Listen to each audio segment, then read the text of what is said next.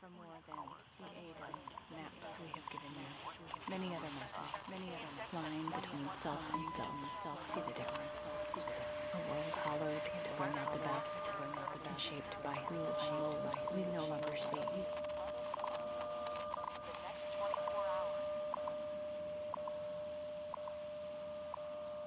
Hello, skeptical creatives and creative skeptics. Tammy here. This is episode 10 of Creativity for Skeptics.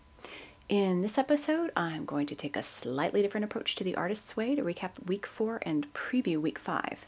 At the end of this episode, I will have a plug for a poetry book I think you should check out. But for now, let's talk morning pages, or really lack thereof. And energy, also lack thereof morning pages didn't happen for me this week. Um, and when I look at the check-in, I see Julia Cameron's huge accusation there. She says, quote, tantrums often show up as skipping the morning pages, end quote. Okay, fine. But skipping the morning pages doesn't necessarily mean you're having a tantrum. In my case, it's just that I've been running especially low on energy the past few weeks.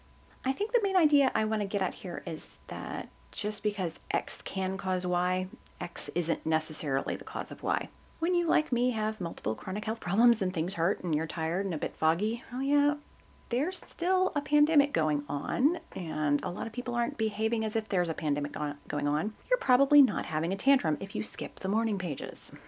All that to say, be gentle on yourself. If you skip things, if you need to skip things, be gentle on yourself.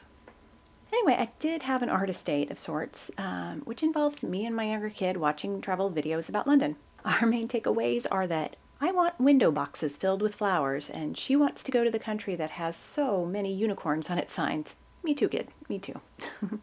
and to the tasks. I've been working to change my environment to better suit my creative work. Unfortunately, I'm making a giant, seemingly intractable mess in the process, but I'm getting there. I have been making piles of clothes to donate and things to trash or recycle or just give away, and it's freeing. I'm just not there yet. Anyway, if you're kind of in the same place as I am, know that you're not alone and I'm cheering for you. So, how did your week four go? I'd love to hear about it. I'd love to hear what you did last week for an artist date and anything you have planned. Leave a comment at freethoughtblogs.com slash freethinkingahead or send me an email, info at tdwalker.net. Or if you'd like to share your thoughts on the artist date, what you did, how it went, you can record a clip and send it along. I'll play selected clips on upcoming episodes. On to week five. Lots of God slash creator talk in this week. The section, The Virtue Trap, is difficult territory, but it's well worth sticking with.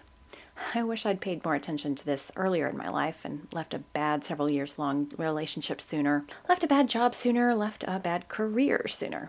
But I'm at the point in my life where I know that giving myself time makes me a better writer and a better parent, a better partner, a better person do complete the joys and wishes on pages 101 to 103, and you might surprise yourself. Tasks for this week start off with one that makes no sense for a non believer, but I love Julia Cameron's focus on images. I got an Instagram a while ago to try to focus more on the visual details of my world, and the tasks this week fit in with that for me.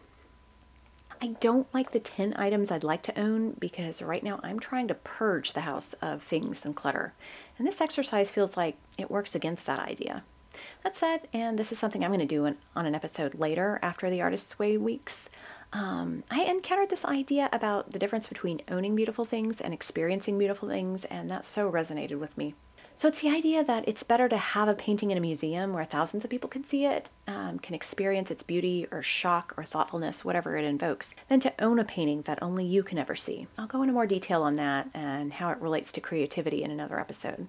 But for now, I'll just say that the things I want to own are more along the lines of airline tickets to some city with fantastic museums, and maybe postcards from that trip.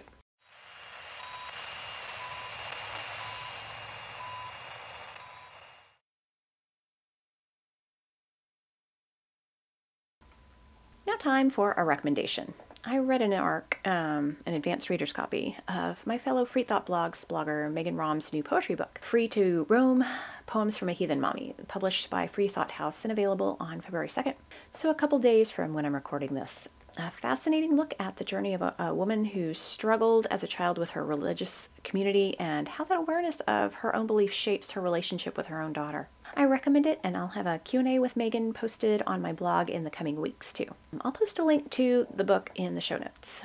So that's it from me today. If you have any questions about creativity you'd like me to address, feel free to send me an email, info at tdwalker.net, or post a comment over at my blog, freethoughtblogs.com slash freethinkingahead. Thanks for listening to Creativity for Skeptics. For more information about the show or to listen to past episodes, go to creativityforskeptics.com. We'll talk creativity again soon.